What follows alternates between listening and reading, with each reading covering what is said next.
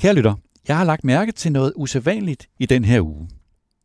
I min hverdag er det en naturlig del af mit arbejde at følge med i, hvad de skarpeste hjerner tænker, når det handler om strategi og ledelse i erhvervslivet. Og nogle af de allerskarpeste hjerner, dem finder jeg hos de tre store konsulentfirmaer, hos McKinsey Company, hos Boston Consulting Group, også kaldet BCG, og hos Bain Company. De er dygtige, og igennem årene har jeg lært mange af dem at kende, men i de her dage, der er de tavse om Rusland og Ukraine. Jeg følger dem især på Twitter og på LinkedIn, hvor de er meget aktive, og det er de også nu, men ikke om Rusland og Ukraine. De tre topchefer, eller Global Managing Partners, som de kalder sig, Bob Sternfels i McKinsey, Christoph Schweitzer i BCG og Manny Maceda i Bain, har alle tre lavet et statement, hvor de tager afstand fra krigen og hvor de tager afstand fra Rusland. Og det er helt fint selvfølgelig, men derudover så er de tre konsulentfirmaer tavse. De skriver ikke noget om, hvad virksomheder, der er til stede i Rusland og Ukraine, kan gøre nu. I forhold til kunder, til leverandører, til supply chain, til datasikkerhed. De forholder sig ikke til boykotten af Rusland, hvordan man som virksomhed kan orientere sig, eller hvad man bør prioritere. Der er ingenting simpelthen. Det er alligevel tankevækkende, synes jeg, at lige nu, hvor alle ledere i erhvervslivet mere eller mindre desperat søger svar, lige nu, hvor McKinsey's og BCG's og Bains kunder har brug for rådgivning, så er de tavse. Jeg er med på selvfølgelig, at de sikkert rådgiver deres kunder bilateralt, men alligevel, når det gælder Ukraine og Rusland, så er de tavse på de sociale medier, hvor de plejer at være meget synlige. Hvad er forklaringen på det? Mit bud er, at selv de mest indsigtsfulde og de mest erfarne iagtager af erhvervslivet, de er forvirret lige nu. Helt og aldeles forvirret, eller i hvert fald fanget i et dilemma, som de ikke kan intellektuelt tænke sig ud af. Det er sagen lige nu i erhvervslivet, både her i landet og internationalt. Selvom det trak op til en krise i Ukraine igennem lang tid, så havde ingen forudset det, der skete i sidste uge. Ingen havde set det komme. Ingen havde regnet med, at Rusland ville invadere Ukraine i stor skala. Når jeg tænker tilbage, så kan jeg huske tre kriser, hvor der var stor dramatik. Det var Mohammed-krisen i 2006, det var finanskrisen i 2008, og det var coronakrisens start i 2020. Den her krise minder mig mest om Mohammed-krisen. Selvom Mohammed-krisen mest var en dansk krise, så var den også både dramatisk og uforudsigelig. I de mest voldsomme dage og uger ændrede krisen hele tiden karakter. Den udviklede sig i retninger, som man ikke regnede med, og det var den største ledelsesmæssige udfordring. For mit vedkommende, så var jeg dengang ansvarshavende chefredaktør på Berlingske, og vi sad hver dag i redaktionsledelsen og vejede avisens ansvar for ytringsfriheden op imod avisens medansvar for landets sikkerhed, som var reelt troet dengang. Det var et dilemma. Det var et løbende valg mellem to hensyn, som var vidt forskellige, og hvor situationen var præget af uforudsigelighed, og hvor mange mennesker, der ikke selv havde noget på spil, havde stærke meninger om, hvad man skulle gøre og hvad man ikke skulle gøre. Sådan en situation bærer præg af, at ingen har været i den før. Man er som leder i et dilemma. Man kan ikke ringe til nogle kloge mennesker for at vide, hvad der er det rigtige at gøre, og man kan ikke slå op i en manual eller en lærebog. Det var en lærerig oplevelse for mig dengang, og derfor forstår jeg godt, at selv de dygtigste ledere i erhvervslivet er tavse lige nu, og også de dygtigste i aktager af erhvervslivet. De har simpelthen travlt med at forsøge at forstå den situation, de står i. Tænk bare, hvad der er sket i den sidste uge.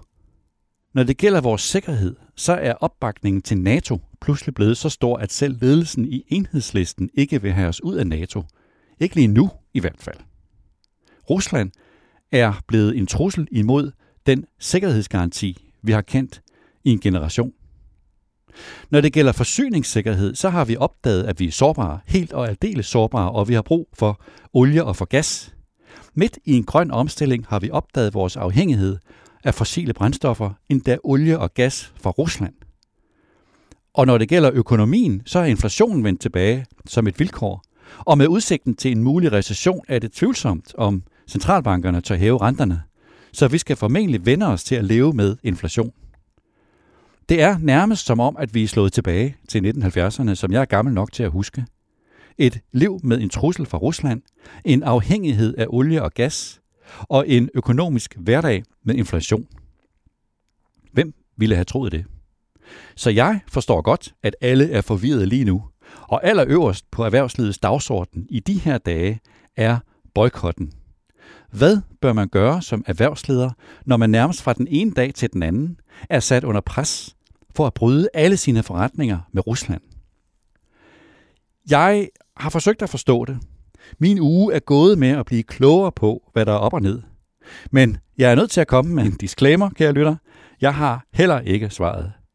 Jeg tror nok, at det var Albert Einstein, der engang sagde, at hvis han havde en time til at løse et problem, så ville han bruge de 50 minutter på at forstå problemet og på at lave problemstillingen. Og så ville han kun bruge de sidste 10 minutter på at løse problemet. Nu er jeg ikke nogen Albert Einstein, for nu at sige det mildt, men jeg har det på samme måde i de her dage. Jeg er kun i gang med at forstå problemstillingen, og så må løsningen komme senere. Den store problemstilling er som sagt, hvilke overvejelser gør man sig som virksomhed i forhold til kravet om en boykot af Rusland? Der er store forskelle, når det kommer til sværhedsgraden. Hvis vi starter i den nemme ende, så rykkede Selling Groups topchef Per Bank hurtigt. Han valgte allerede i sidste weekend at tage nogle russiske varenummer ud af sit sortiment, og bifaldet har været stort på de sociale medier. Per Bank skrev på Twitter, citat, vi har i Selling Group besluttet at fjerne alle russisk producerede varer fra vores hylder. Det drejer sig om 20 varer fra vodka, tandpasta til chokolade. Citat slut. Det opslag fik over 7.000 likes på Twitter, og det var godt set af Per Bank, men det var helt sikkert også en nem beslutning. Carlsberg derimod, med 8.000 ansatte i Rusland, og Danfoss og Rockwool har et ansvar for mange lokale medarbejdere og for mange års hårdt arbejde i et lokalt marked. Og de står i en anden og mere kompliceret situation. Og Novo Nordisk og Koloplast står i en speciel situation. De har ikke kun en kommersiel interesse at varetage, de har også et hensyn til kronisk syge patienter at tage. Og så er der Ørsted og virksomhedens lange gaskontrakt med Gazprom, som er i en kategori helt for sig selv. Her og nu gælder det hensynet til medarbejderne og til driften. Det hensyn er den første prioritet for alle ansvarlige ledelser. Men afgørende vigtige beslutninger skal træffes i de her dage, og de skal træffes under et tidspres og på et uoplyst grundlag. Udfaldsrummet er stort, mens sikkerheden er tæt på nul. Det er en situation, som ledere i erhvervslivet absolut ikke bryder sig om. De foretrækker at træffe rationelle beslutninger på et faktuelt og oplyst grundlag, og hvor konsekvenserne af de forskellige valgmuligheder er tydelige. Her derimod står erhvervslivets ledere i en rigtig giftig situation, og der er ingen lærebøger at slå op i. Skal man sætte sin forretning i Rusland eller Ukraine på pause? Eller skal man ligefrem afvikle den? Og hvad med de omkostninger, som det vil have, både de menneskelige omkostninger og de kommercielle? Eller skal man fortsætte? Hvad er tidshorisonten for krisen? Hvad nu, hvis der kommer en våbenhvile lige om lidt? Jeg ved godt, at det lyder helt urealistisk, men man kan jo ikke udelukke det. Og hvis det sker, skal vi så i gang med at genetablere en form for relation til Rusland? Og omvendt, hvad nu hvis vi skal opfatte Rusland som en paria, som vi skal forsøge at isolere de næste 30 år? Henrik Poulsen, der er næstformand i Carlsberg og snart også formand for Carlsberg, sagde til børsen i tirsdags, citat, det er vigtigt, at man navigerer i situationen, søger noget sikkerhed og til en start holder fokus på medarbejdernes sikkerhed. Henrik Poulsen sagde også, citat, der vil naturligvis være en række mulige effekter på forretningen, men der er stadig meget usikkerhed om, hvad det konkret kommer til at betyde. Man har brug for at vide, hvad er egentlig slutspillet, inden man som virksomhed for alvor kan forholde sig til effekterne, så det kan tage noget tid. Citat slut. Det er sådan, de tænker i erhvervslivet. De vil gerne vinde tid, de vil gerne have noget sigtbarhed, før at de træffer en beslutning.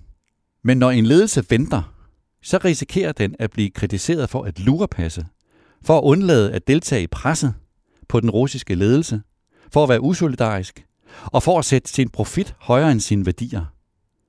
Carlsberg oplyste i går torsdag i en mail til Ekstrabladet, at man har valgt, at de otte bryggerier, som Carlsberg har i Rusland, de skal fortsætte med at være operationelle.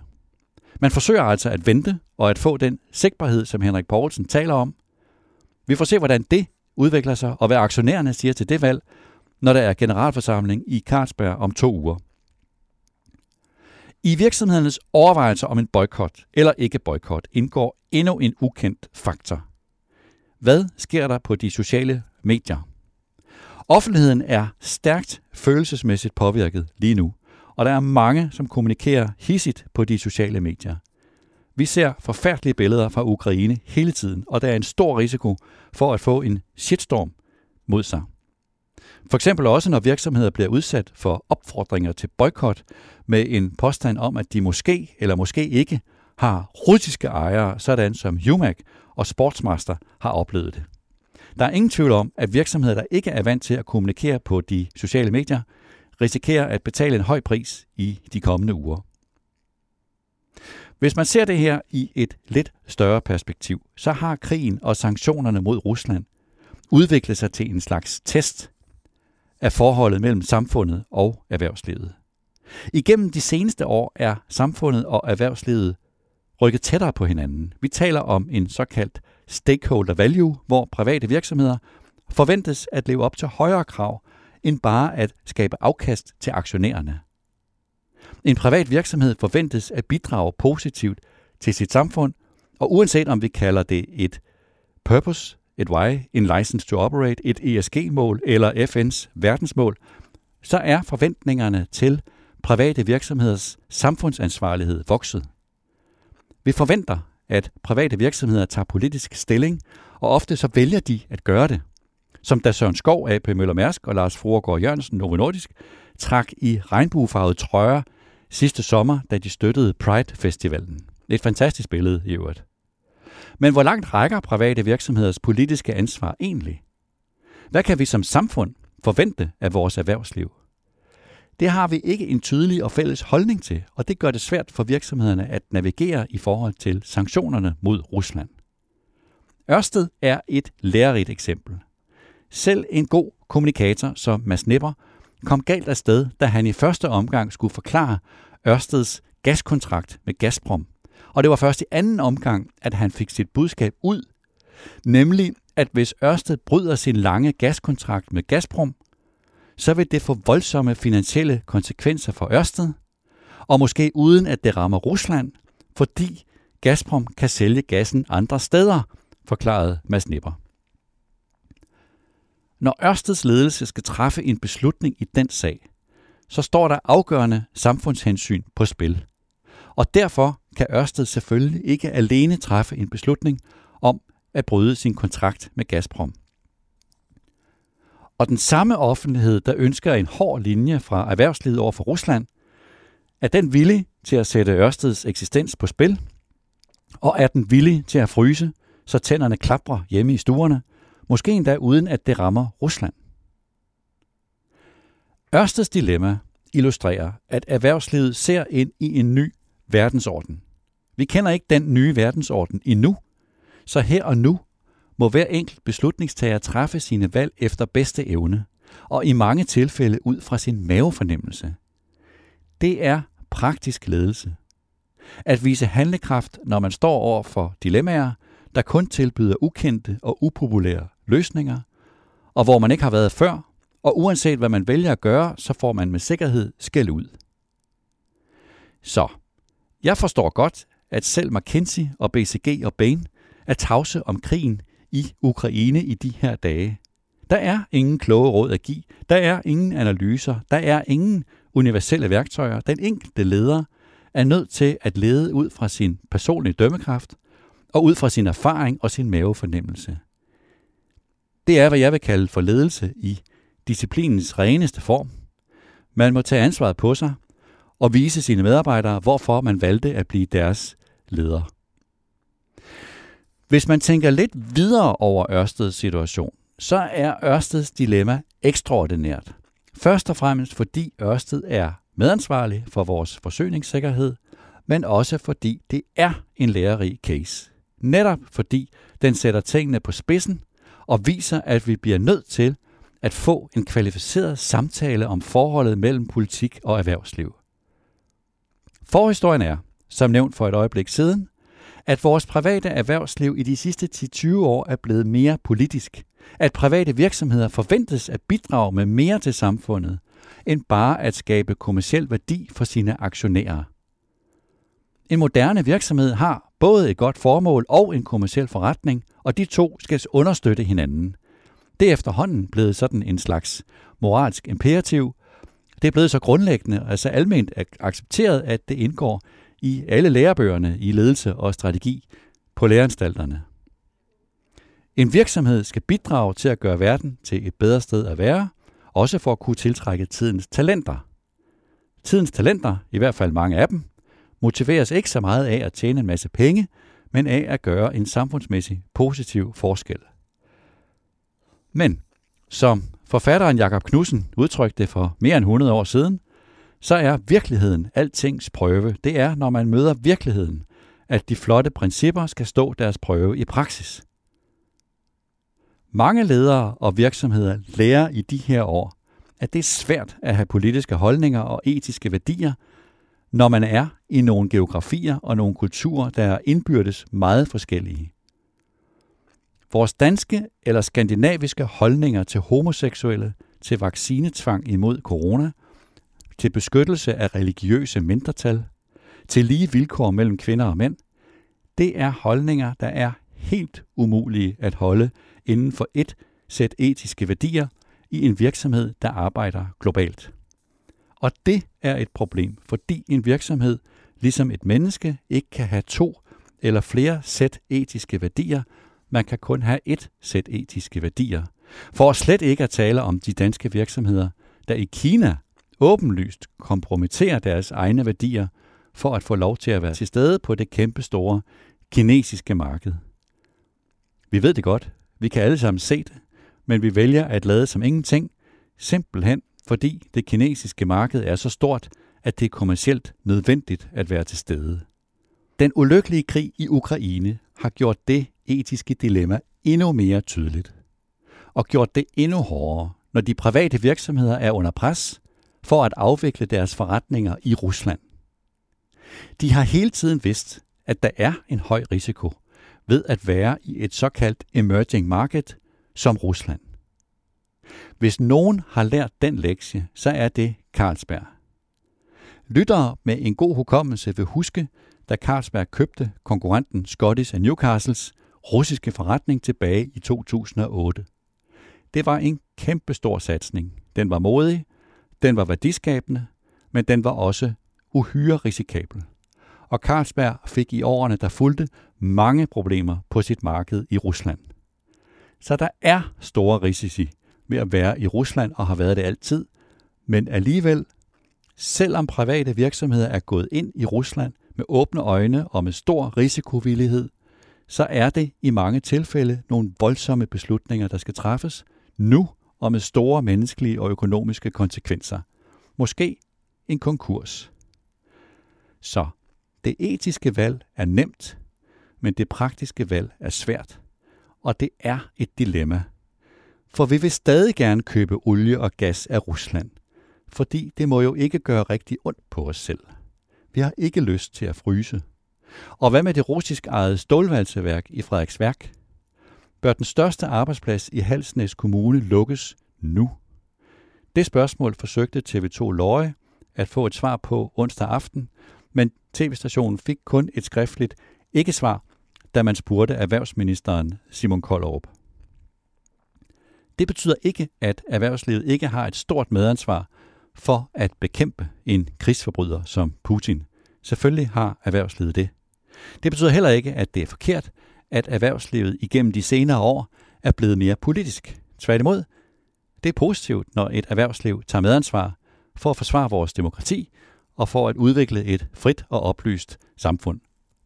Men det er svært, det her. Det er svært, når private virksomheder skal til at føre deres egen udenrigspolitik, og vi bliver nødt til at tale om, hvad vi egentlig forventer af vores private virksomheder, når det handler om politik. Der er nogle rigtig komplicerede spørgsmål, som vi står overfor i de her dage, og som vi ikke rigtig har svarene på. For eksempel, har en privat virksomhed et større politisk ansvar end det, der følger af de officielle sanktioner? Og et større ansvar end det, der følger af lovgivningen? Hvis svaret er ja, hvilket ansvar har de så? Og hvor går grænsen mellem at have et samfundsansvar og at skabe værdi for sine aktionærer? Udfordringen er, at der vil komme flere kriser, der vil komme flere barske situationer, hvor vi får brug for at tage en hård konfrontation over for diktaturer og magthavere. Og det ubehagelige spørgsmål er jo, hvor kompromilløse vil vi være i kampen for vores værdier? Hvor høj en pris er vi parate til at betale, også når det gør ondt på os selv? Er konflikten med Rusland i virkeligheden den nemme udfordring? En generalprøve på udfordringer, der vil blive langt sværere. Jeg skal til at slutte, og det gør jeg med Financial Times, som i går torsdag skrev en stor artikel om vestlige virksomheder, der forlader Rusland. Der er rigtig mange store, tunge internationale virksomheder, der trækker sig ud af Rusland, eller i hvert fald sætter deres aktiviteter på pause. Og det er jo alt ære værd, absolut. Men dilemmaet eksisterer også for de store virksomheder, og også for nogle af dem, så er Rusland trods alt ikke et kommercielt særligt vigtigt marked i den store sammenhæng.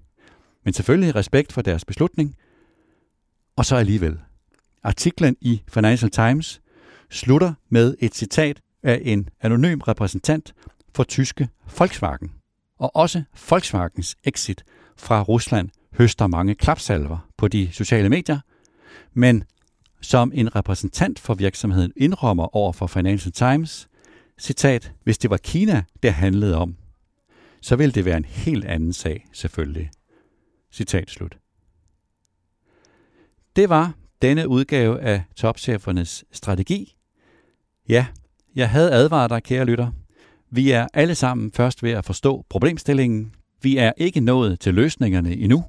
Det er rigtig svært, det her. Vi har ikke været her før, og krisen er helt og aldeles uforudsigelig stadigvæk. Forhåbentlig får vi lidt mere afklaring i næste uge. Mit navn er Niels Lunde, chefredaktør på Børsen. Tak til Mie Christensen, der redigerede optagelsen. Tak til dig, der lyttede med.